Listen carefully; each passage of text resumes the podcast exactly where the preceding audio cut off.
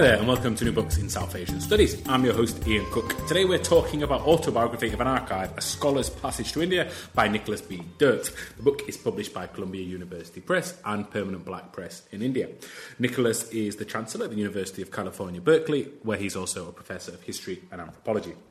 This book really is a wonderful collection of essays loosely arranged along the, the, lines of the scholar's life. The chapters touch upon various themes such as empire and the politics of knowledge, as well as the experiences of archival research. It really is an illuminating and lucid and challenging read, and I had the pleasure of talking with Nick just a few minutes before. Okay, so without any further ado, it gives me great pleasure to welcome Nick to the show. Thanks a lot for your wonderful book, and thanks a lot for agreeing to come on. It's my great pleasure to be here. Wonderful.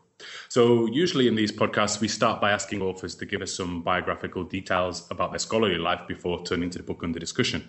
But in your case, the book is, as I suppose listeners will have gathered from the title, is in part autobiographical or written in an autobiographical mode at times. So, for the benefit of those who have not yet read the book, I was wondering if you could start by first telling us how you ended up in India and why your love for South Indian drumming um, determined your early career in academia. Well, I don't know if it determined it, but it certainly played a role in uh, propelling me to uh, to doing what I did. Uh, yeah, I write about this in the book. Uh, I do say uh, that my book is only, in a very very vague sense, uh, autobiographical. I, I, don't actually say very much about myself as such, but.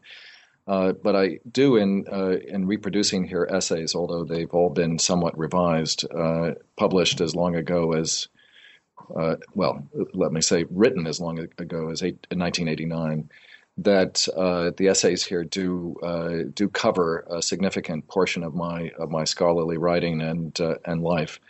Uh, but your question goes back uh, to why indeed I focused on India, and I grew up in Connecticut, outside of New Haven. My father was a professor of religious studies, but took a Fulbright grant and went to teach for a year at Madras Christian College in Tambaram, South India. Uh, I was 12 years old. I did study South Indian drumming.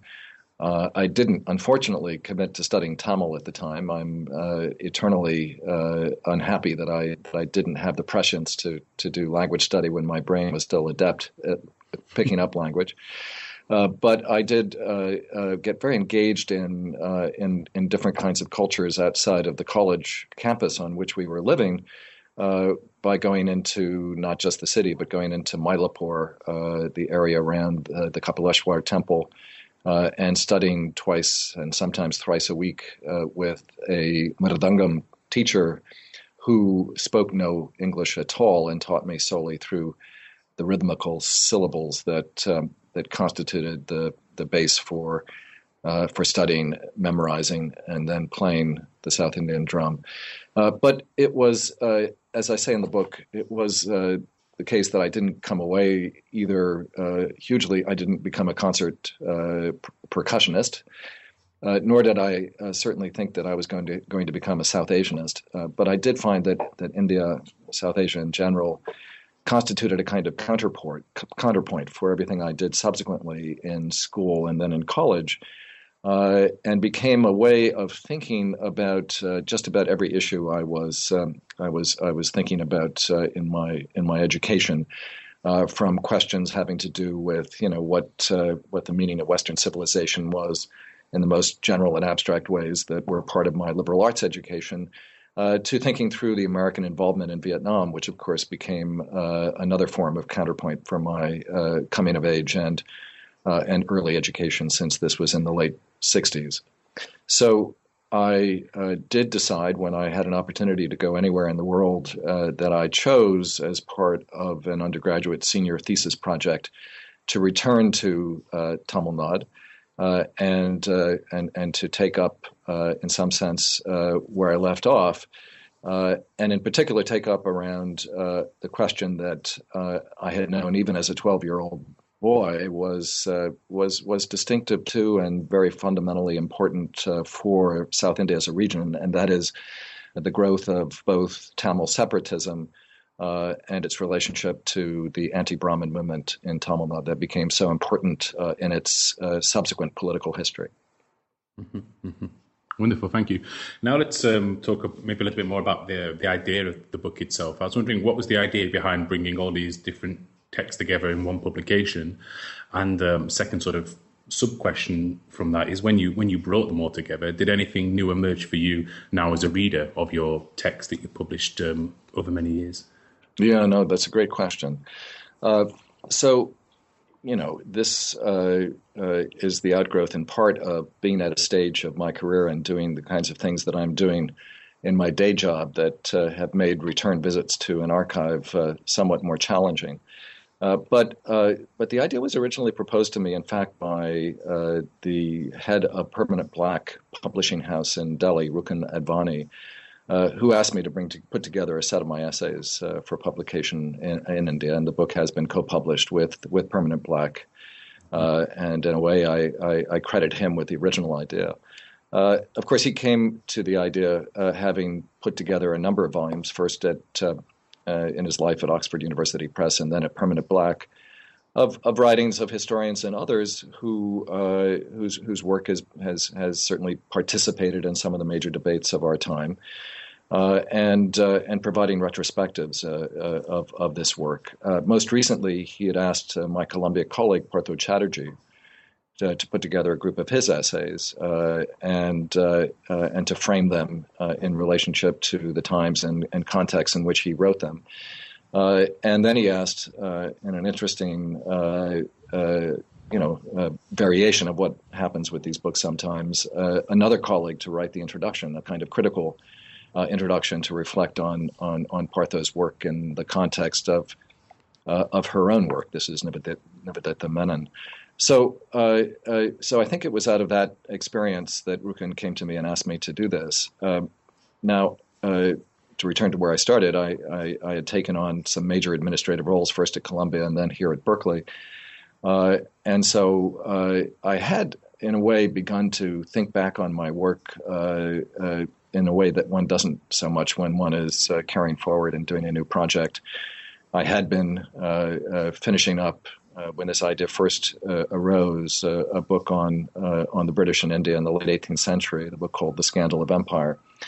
Uh, and I had also been then uh, beginning a new project on the relationship between the Office of Strategic Services during World War II and the rise of area studies in the United States, and in particular the rise of South Asian studies. But I I realized that was going to be a project that would only be f- completed once uh, I had time to to really spend uh, extensive periods of time in archives, including uh, in the in the National Archives in in uh, in, in, Washington. Uh, given the fact that I had never, as a historian of India working in Britain uh, and India, never worked in, in U.S. archives.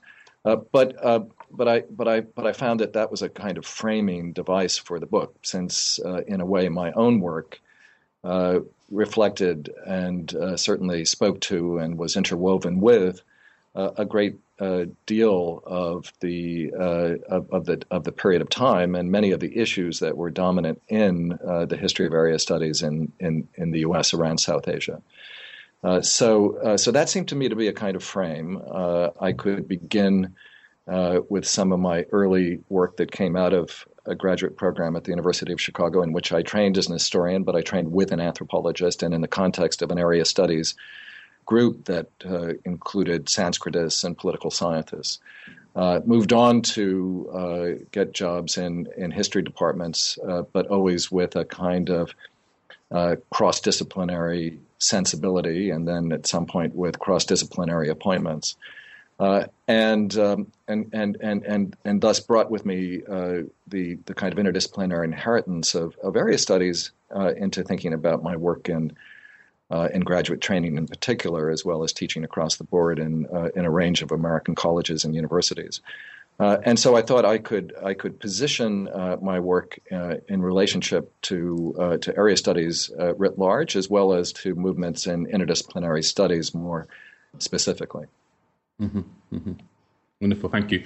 It's um, nice that you're, you're talking a little bit about that um, moving to a or thinking about moving and working in American archive as a wonderful frank admission that you have. And think in the beginning of chapter one, your first ever time in an archive as a graduate student, which has a wonderful line that uh, you say that your first thing you thought when you went there was that you panicked and thought about trying to find the nearest pub, but you didn't try and find the pub. You you, you stayed, and uh, you said what you had was a, basically a transformative experience in the archive. So I was wondering, could you please talk us through your very first experience in the archive, and this was a colonial archive, and how this come, came to change the way that you understood idea, the idea of archives in themselves? Right. Well, I think um, uh, I, I, did actually find the pub, but I, uh, I, I did just to be Okay. In the interest of full disclosure, uh, it wasn't hard to find the pub since everybody uh, uh, who I got to know in the archive uh, would go to the pub both for lunch and and uh, and sometimes for drinks after after closing. Uh, that is to say, the closing of the archive, and there were quite a number of pubs in the in the Cut, which is where the India Office Library was then located. Uh, but what I what I do try to reflect about a little more seriously is the extent to which uh, going to uh, an archive was a uh, a very daunting experience, to say the least. Uh, I'd been schooled in a way uh, in the kind of interdisciplinary area studies, Chicago theoretical context that I did my graduate work in to to think about a project independent of archives. Not that we didn't always think about sources, but uh, but rather uh, at the time, certainly under the spell of what was called ethnosociology in Chicago, we're thinking about how to get to uh, the heart of uh, fundamental epistemological understandings of uh, of South Asian cultural categories, uh, understandings, and and frames, and in in in, in, in constituting that as the uh, as the object of knowledge, uh, we were strangely inattentive in a way to uh, to the sources that would allow us to write any kind of history. Uh, uh when we actually got to an archive and did what historians have to do, which is to, of course, uh, plumb that archive, master a part of it, and uh, and, and and use it in responsible ways to build evidence and then arguments. So so in a way, what I what I what I what I begin by telling in that in that piece uh, that I wrote uh, some years ago for a conference actually on Braudel uh, uh and his historical influence was the story uh, of my own arrival story in in an archive where uh, I encountered the need, in effect, to do an ethnography of the archive itself uh, and to uh, come to understand uh, uh both the categories that uh, uh, were archival categories, hardly, as it were, South Asian categories of knowledge, but but archival categories that had to do with institutions, with institutional histories, with with the careers and lives and imperatives and ambitions of colonial servants who who both occupied the offices and um, and in a way through their uh, through their work reified the institutional channels and corridors that uh, that made up the uh, ultimately the departments and the uh, uh, and and and the entire infrastructure, as it were, of the colonial archive.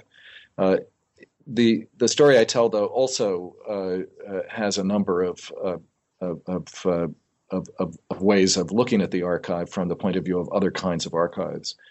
Uh, so I go back to the first paper I wrote, which I actually published uh, before going to the archive in the Indian Economic and Social History Review. And this was a paper I did uh, on the Pallavas and Pallava kingship uh, on the basis of epigraphical evidence that had been uh, published and, and, and, and sat in the library in Chicago, and which uh, was, of course, interesting uh, uh, for me, not only because it allowed me to think through uh, ideas of sovereignty in the uh, seventh, eighth, ninth, and tenth centuries, but but also uh, brought me to uh, encounter a very different kind of archival uh, repository, and in this instance, uh, an archive that was was was was was really quite literally monumental.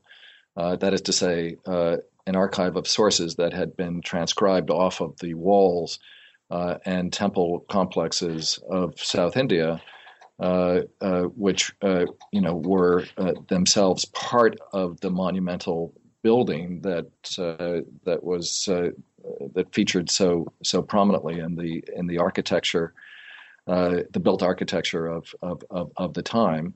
Uh, and which reflected the importance of the temple, the importance of certain kinds of uh, genealogical relationships to uh, to religious gods and and and figures, uh, and the ways in which, uh, in effect, the uh, the history of sovereignty uh, in in India was a history of sovereign was a history that. that had to do with forms of authority that were hardly, strictly speaking, political. But in the context of thinking about the temple complex as an archive, uh, I was also reading uh, Foucault and the archaeology of knowledge and thinking about the monumental conditions of uh, of of of of, uh, sources and histories, uh, and as such, uh, was able to try to link that early historiographical exercise with the problem more generally of the archive, and um, and then trying to frame the encounter with the archive uh, as uh, as an effort to uh, uh to both uh, engage it on its own terms, but then to historicize it uh, in ways that could become part of the larger enterprise that was ultimately about figuring out a colonial a, a, set of colonial forms of knowledge in relationship to South Asian forms of knowledge. so you know, it, it wasn't just a kind of methodological exercise. It was it was actually for me in a way, the beginning of my own scholarly engagement with questions around the uh, the way in which you can you can you can know anything about the past and how the frames of knowledge change uh, uh, across uh, uh, across history in relationship to the histories one is writing, and therefore the kind of uh, reflexive implication of one's own work within uh, the larger set of uh, of questions that one is asking and historical issues one is one is trying to to, to grapple with. Wonderful, thank you very much. It really is a really is a fascinating um, discussion in this section of the book. But now I'd like to move on to, to, to the following section, and this includes. I think I'm right in saying either your your first uh, attempt at putting down the ideas or very early attempt of castes of mind, which is maybe um, the book or the argument for which you're most um, widely known. At least when people ask me, "Oh, who's who's on the podcast this week?" and I said, "Oh, Nicholas Dirks," they said, "Oh, the castes of mind." So my my two part question for this is: the first is for those unfamiliar with your argument, could you just very briefly tell us its main thesis? And I was wondering if you could reflect a little bit on the debates around it in the years since you've been published, because this goes back to my question at the very beginning when you put it again in this in this collection of works. What was your was I mean, how did how did it feel again, or how what made you did you think rethink anything as you read it again for this for this collection? Right. Okay. Thanks. Well, um, you know, again, to just uh, make the segue from what I was saying before to answering your question, uh, the uh, the two kinds of archives that I that I found most uh, most important from my first work, uh, the Hollow Crown, were a set of land records on the one hand that were uh, comp- composed, compiled, and uh, uh, and, and maintained uh, within a princely state in South India, although they followed uh, a lot of colonial categories. Uh, but also then an archive uh, that was a collection of materials put together by a Scottish surveyor in the late 18th and early 19th centuries, Colin Mackenzie, that contained manuscripts, uh, temple rubbings, uh, maps, survey documents, and many, many other things of a, of a, of a sort that um, that had an only uncertain relationship to the Colonial Archive as such. And in fact, uh, the Colonial Archive struggled to know what to do with this uh, with this body of material uh, uh, throughout its throughout its own career. and in using these these these records, I of course, was writing at the time about uh, sovereignty, which was a continuation of an interest that I began, as I just said, in my first paper on the Pallavas and uh, and then the Cholas. But uh, but I came, of course, uh, uh, to think about what the role of caste in all of this was. the time I spent in graduate school was the time when the work of Louis Dumont was being ventilated around the American Academy, both within the specific South Asia fields, but also more generally, given uh, uh, his particular form of structuralism and the importance of first structuralism and then post structuralism for rethinking historical and anthropological ideas of uh, just about everything, including, of course, India. Uh, and um, uh, and so and of course, caste had been important in my in my earlier thinking about India, particularly through the anti-Brahmin, non-Brahmin movements of South India. So.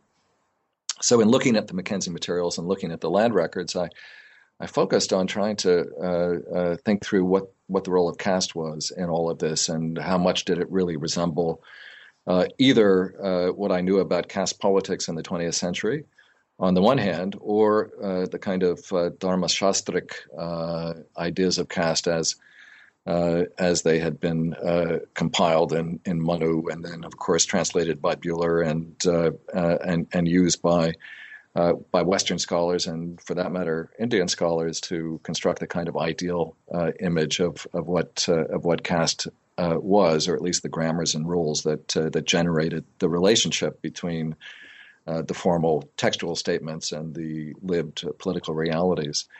Uh, and uh, and and what I discovered, of course, uh, and I write about this in my first in my first paper called Caste of Mind. What I discovered was that there was really very little uh, about caste in that archive at all. Uh, people sometimes had names that looked like caste names, but they had those names along with a lot of other names, and there were places and there were families and there were political uh, uh, relationships and there were um, offices and positions, all of which uh, seemed uh, at some level almost interchangeable with caste names. And of course, not only were they uh, interchangeable, it turned out, turned out, of course, there were caste names that came out of places, that came out of uh, offices that came out of uh, even feudal uh, um, positions in in the princely state I'd been working on. And um, uh, and and which uh, suggested that caste was a, a, a, much more permeable, much more um, well, a system much more reflective of political, economic, and social conditions uh, than it was solely uh, something that, uh, you know, however you would construct the genealogy, connected back to a, a, religious, dharmic uh, Shastric uh, kind of depiction of, uh, of caste society. Uh, and of course, uh, I was well familiar at the time with the work of my advisor, Bernard Cohn, who had written about uh, the colonial census and had suggested in his work that, that ideas of caste were imposed through the census and through other forms of administrative instrumentality. Uh, but again, uh, without any sense of uh, what what came before.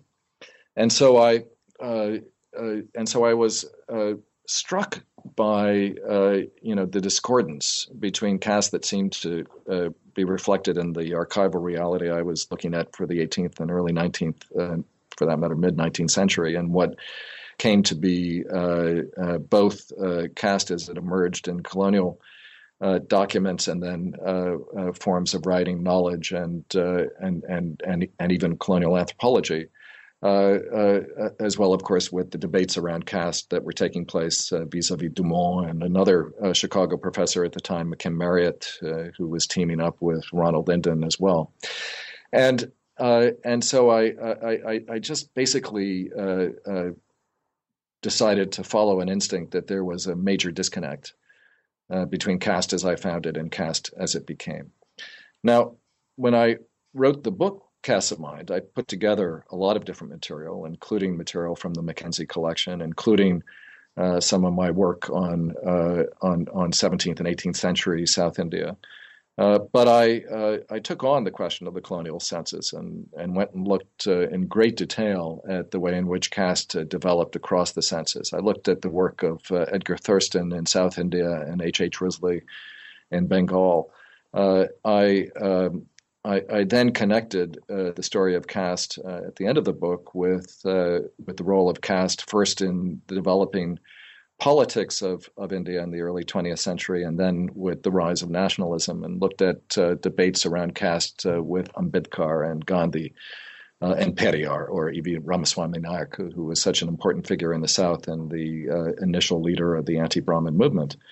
Uh, and um, and in all of these uh, kinds of domains, decided to propose the larger argument. The caste, as we had come to know it, uh, had actually developed in a in a in a very uh, uh, uh striking way uh, out of the colonial encounter, and indeed through the colonial encounter, through in the sense that it was it was the kind of process that that, that Cohn had identified that that actually was productive of very different kinds of lived realities around caste. uh, and lived realities that then, uh, you know, in, in, their own way, uh, sat uh, sometimes uncomfortably with the rise of nationalism. Uh, which led, of course, to many of the debates of the 20th century, and for that matter, those are debates that sometimes continue to the present day. now, in the in the reception of the book, uh, of course, uh, the central argument was uh, was condensed and distilled, and I was seen as arguing that the uh, British had invented caste in India, which is something I actually specifically did not say, or rather uh, uh, put in in terms saying that I, I was not writing about an invention. This was, of course, a few years after uh, Hobsbawm and Ranger had made their argument uh, uh, around the invention of tradition. Uh, but you know, of course, uh, uh, I had used in previous essays words like invention and imaginary and construction, and these were things that were part of trying to understand how historical categories could be imposed by states, by colonial regimes, and indeed by um, by a range of forces that uh, that were not uh, themselves, uh, in some sense, organic. and and I was influenced by that literature. I was influenced by the work of, of, of Foucault, among others. I mean, in a way, I saw Foucault as a uh, descendant, uh, not so much of Nietzsche, but of Max Weber. Uh, uh, uh, and and it was it was always Weber in some sense in the back of my mind. Uh, although I argued uh, very much against, of course, the way in which he uh, constituted India as a as as a place and a type for his comparative sociology. Um, but having said that, uh, you know, my book got sort of cast, as it were, in the in in in in the kind of uh, context of uh, the colonial construction of knowledge. Uh, and it got seen as, I think, increasingly uh, an argument of a very top down uh, relationship, an argument about uh, colonial agency trumping Indian agency, and, and an argument about the role of empire being almost over determining uh, in in relationship to uh, to India's own capacity, not just perhaps to represent itself, what, but to to but to be a major part of the story. Now, given that reception, uh, I became concerned that the fact that I had spent you know a good deal of time and written many many pages about uh, uh, things organic, about uh, a small princely state, about villages and uh, and and feudal warlords in parts of South India, using Tamil texts and uh, and and for that matter, a great deal of uh, ethnography done in Tamil. that a lot of that got lost in the reception of Caste of Mind, and that people were assuming somehow I was just going and reading British sources and and and accepting British representations of their own uh, of their own role uh, and um, and writing a, a, book that uh, eschewed and uh, and and occluded Indian agency. Uh, and I thought uh, one way to you know to respond to that was by putting my work on caste in a broader context. so. Indeed, I thought that a, a, book of essays that situated the caste argument as it were, with uh, with work I did on uh, quite a number of other things, including uh, work on hook swinging, including work on uh, local rituals, uh, including uh, some prefatory discussion of what I'd done with the Mackenzie collection and in the Hollow Crown. could better frame the way in which the argument of caste of mind, of mind had been received. Mm-hmm, mm-hmm. And I think it, it, it it really does work very well like that. I mean, when I, of course, you know, as, as when you when we're when people are students of South Asian studies, you read Castes of Mind with all of the debates around it. Now nowadays, this is how you approach it. And so it was years ago when I first when I first came across it, and then when, now when you read it in the book as as, as one chapter of many, it, you're reading it out of that sort of hubbub, and it really and it, and this sort of the, the clarity of the argument there that really comes through. This is why I really I asked the question because I really liked the way it, it fitted in with the with the chapters in this section. But um, now let's move on to the next section. This is a section called Empire, and uh, I think it's the first uh, chapter in this, which is a really fascinating chapter called Imperial Sovereignty. And um, so my question in regards to this is, I was wondering, could you please tell us the ways in which it's your argument here, the ways in which the British Empire's actions in India challenged the prevailing notions of sovereignty at the time. The time. Right. So, yeah, thanks. Uh, um, well, I, am I'm, I'm pleased to hear your your sense of the essays having worked in in, in some of the uh, uh, ways that I hoped. Um, and you know, the section on empire, of course, uh, uh, reflects work that I did in uh, in the third book I wrote, "The Scandal of Empire." Uh, but it does uh, take uh, an essay that I published in a different context uh, on on imperial sovereignty, uh, and and frames it in in relationship to debates that are taking place both in India and in Europe, and of course ends up featuring in particular the role of Edmund Burke in that in that set of discussions, and and I use Burke both to engage some of the questions that uh, that were circulating around uh, around British India in the late 18th century or middle to late 18th century, uh, as well as to uh, uh, to reframe you know some of the kinds of debates in political theory around the role of, of, of, of, social contract theory in particular. to, to, to rethink the role that the debates in India played in the rise of certain kinds of conventions and uh, in the understanding of sovereignty in, in England, uh, in Great Britain, uh, and for that matter in Europe more generally. Uh, so uh, you know, so I take the uh, you know the kind of question of whether Mughal authority in 18th century India was de facto or de jure, as it was put by Clive. and refract that through uh, the kinds of questions that Burke was raising. First, in uh, in fact, in some of the uh, parliamentary hearings around corruption, uh, and then in the uh, prosecution of Warren Hastings in the impeachment trial, to to think through, you know, what is happening to sovereignty in in India and in its imperial relationship. And uh, and I think about it, uh, of course, uh, too, uh, by tagging on two two other kinds of moments uh, that uh, I didn't write about, at all in the book. both of which were things that um, I would have written much more about, perhaps written on, gone on to write about as as books had I not taken a, an administrative turn. the first, of course, was the, um, the the whole set of events around the so-called mutiny or Great Rebellion, uh, and, uh, and and and the trial. I, I, I, don't know if I actually. I'm I'm just trying to remember if I put that in this essay or if I put this in a later essay. I don't actually in the one that you're asking about. I'm sorry, in imperial sovereignty. You talk about. I, I, mean, I, I read all the chapters, so I miss it's messed yeah. my head as well. yeah, forgive me, but uh, but be that as it may, I mean there are three there are three different discussions there. The first the first really you know takes uh, takes Burke's contribution to European debates and features that. The second looks at uh, at something else Burke was involved in, and that is the controversy over the debts of the Nawab of Arcot.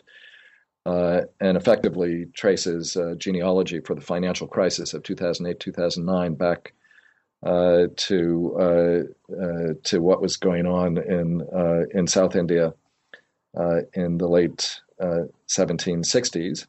Uh, uh, and and then I go on to talk about questions of empire more generally, and and and link the story of sovereignty to the trial of Bahadur Shah in 1858, and then the Red Fort trial that takes place just after World War II. Uh, and I look at the changing uh, meanings, contexts, nuances, and uh, and trajectories of, of sovereignty. And of course, this returns me to the interest I had back in the beginning when I was working on the Pallavas, uh, obviously in a very different context. Uh, but uh, again, my interest as a scholar has always been more about questions of sovereignty than about questions of caste.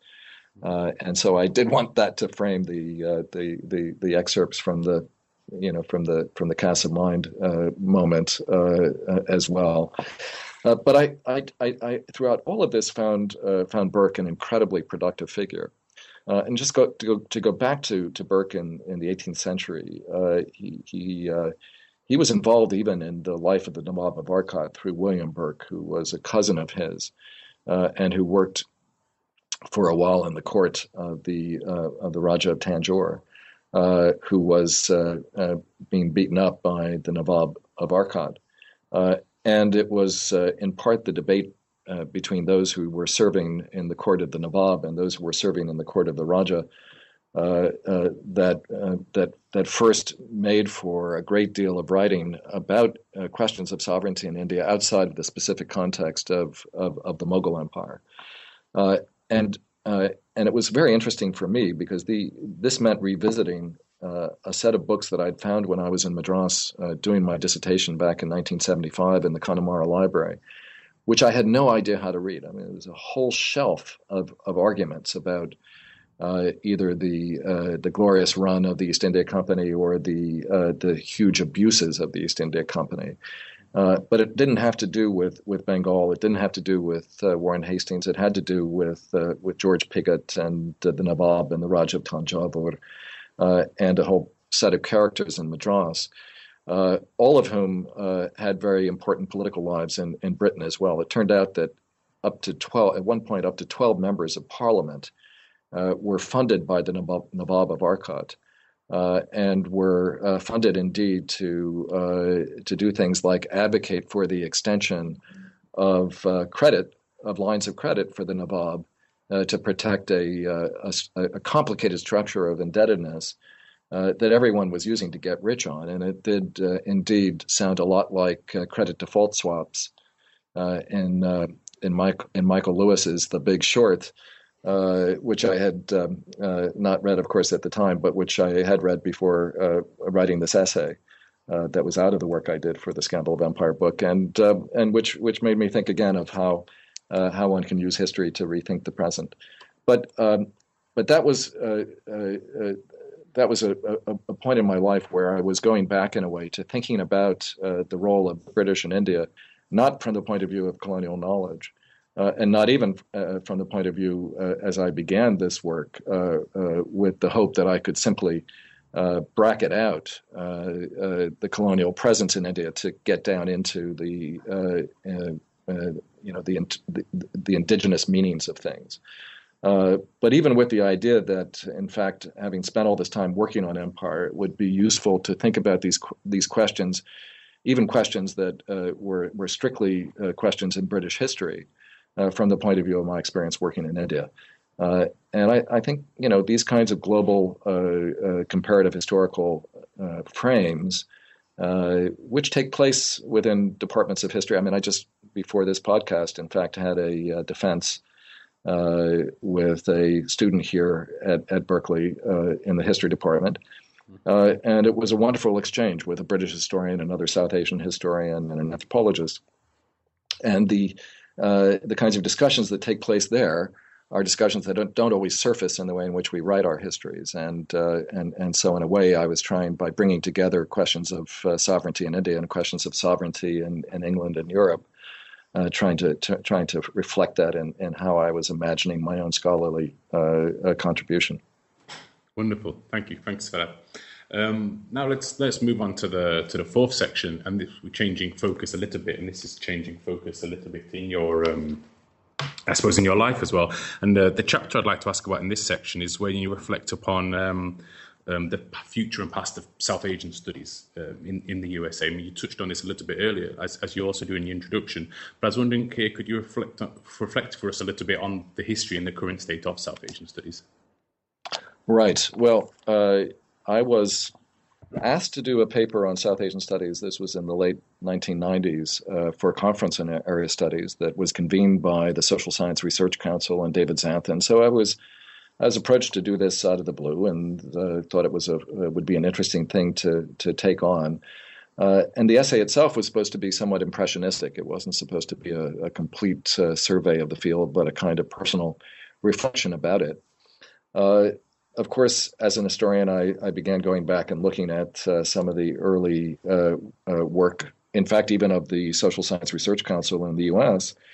Uh, and realized uh, that there would be uh, some really interesting things that could be written about about the history of the area studies in the U.S. And I've always been struck by how distinctive the tradition of South Asian studies has been within the United States. It's obviously, for all kinds of reasons, had important effects and great influence outside of the U.S. Uh, and of course, there's a massive circulation of, of students and scholars that takes place, uh, uh and the U.S. has, has occupied a kind of uh, the kind of role of the metropole in many ways through uh, through through through the ways in which the universities have have uh, have organized a great deal of research and and also the training and and and, and teaching of, of, of these fields. But by the same token, South Asian studies in the U.S. is a very specifically, very profoundly American thing. And uh, and the more I read about this, the more I realized how much uh, the things that uh, that I uh, was uh, trained in and in relationship to came out of the U.S. experience of World War II, uh, which of course happened before I was born, and which I never really connected very directly to any of the things that I was I was studying or or thinking about. so having that realization uh, sort of early on in, in writing that paper, uh, of course, connected my work on colonial on the colonial sociology of knowledge uh, to my own uh, sociology of knowledge, mm-hmm. Uh, and I began to think more broadly about writing something on the American sociology of knowledge vis-a-vis South Asia. Uh, so the the South Asian studies piece was the first of several. it it did actually, towards the end, uh, become a way of trying to think through the internationalization of area studies. Uh, and also uh, uh some of the stresses and strains that globalization had been putting on the whole area studies model. Uh, but um, but it, it was also uh, you know the sort of first dip in the water uh, around thinking through, uh, as I just put it, the American sociology, sociology of, of knowledge around South Asia. Uh, and so after I finished doing that paper, uh, I went on to begin uh, research, uh, and I did allude to this earlier, uh, on the role of the Office of Strategic Services. Uh, and there's a lecture, there's a there's a chapter in the book that came out of a couple of lectures, and it's really based on the the latest version of that lecture I gave, that I call Scholars and Spies. Uh, which of course dresses up a little bit what was going on, since most of the people working uh, on India for the Office of Strategic Services were not spies at all, but they were uh, uh sitting in a boring set of bureaucratic uh, carrels in, in Washington during the war, thinking about the issues that the U.S. would have to confront, both in uh, the world theater that the war covered, but also potentially in the aftermath of the war, uh, should uh, the U.S. be uh, be victorious. Uh, and it was remarkable to realize in the context of that how many scholars, not just in my own world of area studies, but in fact in the larger world of history and anthropology, came out of the OSS. Uh, I mean, just extraordinary stories. I realized that Herbert Marcuse worked for the OSS and wrote a series of papers on uh, the nature of, of, of, fascist society. Of course, the recommendations he made, which were to uh, cater to the labor movement, were not uh, necessarily well received, particularly by the Truman administration. But uh, he sat next to uh, Hajo Holborn, a man who became a, a, major historian of Germany at Yale for many years. And here at Berkeley, I'll be honoring his daughter, Hannah Holborn Gray, on Wednesday night this week. Uh, for uh, getting the Clark Kerr Award. She went on uh, both to become histor- a major historian of, of, of, Renaissance political theory, but then also the president of the University of Chicago. So uh, I, I, I, everywhere I look, I see the influence of the OSS. Uh, there were seven uh, uh, pres- presidents of the American Historical Association who worked uh, during the war in the OSS. but the figure for South Asia who was most important was W. Norman Brown, who was a professor of Sanskrit at the University of Pennsylvania. Uh, he had been teaching Sanskrit for quite a number of years at Penn before the war. He was recruited uh, to uh, work in what was called the Research and Analysis branch of the OSS. And, uh, and he set up what in effect became the India desk uh, in Washington uh, and brought a number of young scholars to work with him after the war, he went back to Penn and he took almost all of the scholars who he had hired during the war back to Penn with him to create the first department of South Asian Studies. And so, literally, uh, uh, the uh, creation of South Asian Studies came right out of that kind of effort in the war, and I didn't have to even make a, a broader argument about it. Uh, but in a, in a, curious way, uh, it it it it uh, it had two major effects on the American Academy. The first, of course, the creation of a sense of need to to study the world uh, and the world had been very poorly represented in the curricula and, and, in the constitution of faculties across U.S. universities before the war. And the second was in creating the basis of interdisciplinary studies. Uh, and they were interdisciplinary because during the war effort, uh, there was a need for, felt need for strategic knowledge, and strategic knowledge uh, was not the same as the knowledge of economists and political scientists and sociologists and anthropologists and historians. They had to work together.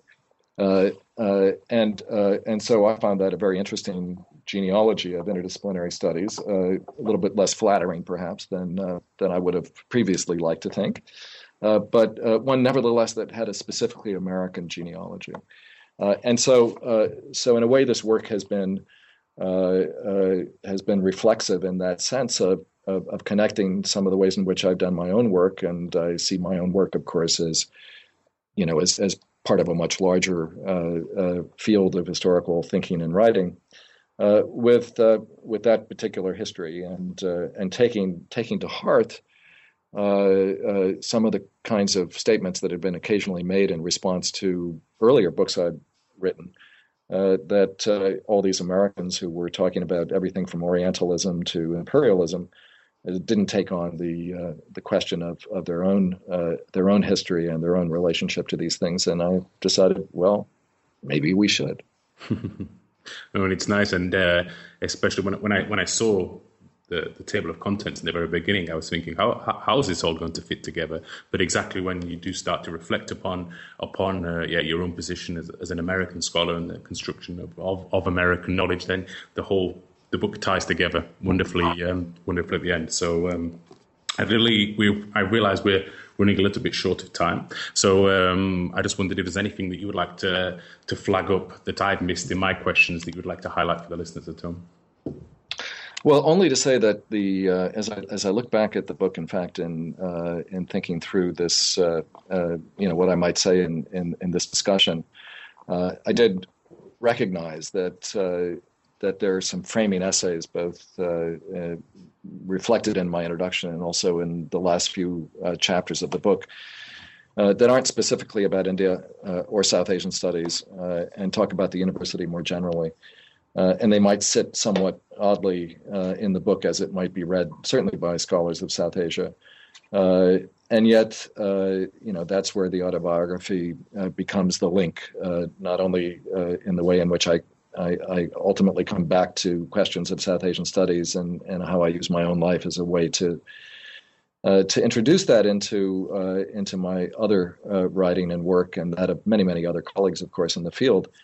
Uh, but also to think through the role of the university itself, uh, and of course, in this context, it's the American university, uh, which um, uh, which in an age of globalization, of course, is now uh, being pressed to to be global in all kinds of ways. Some of them real, and some just symbolic or or rhetorical.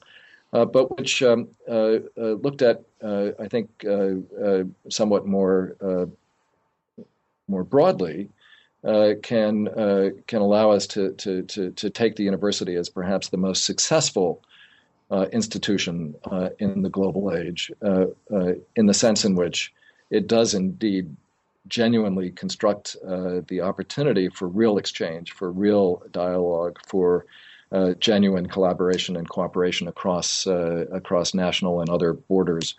And so I get a little bit maudlin towards the end of the book in talking about the importance of the university, the importance of, of remembering that the kinds of things we do as scholars uh, are wonderfully uh, supported and powerfully protected uh, within the space of the university, however political that space is.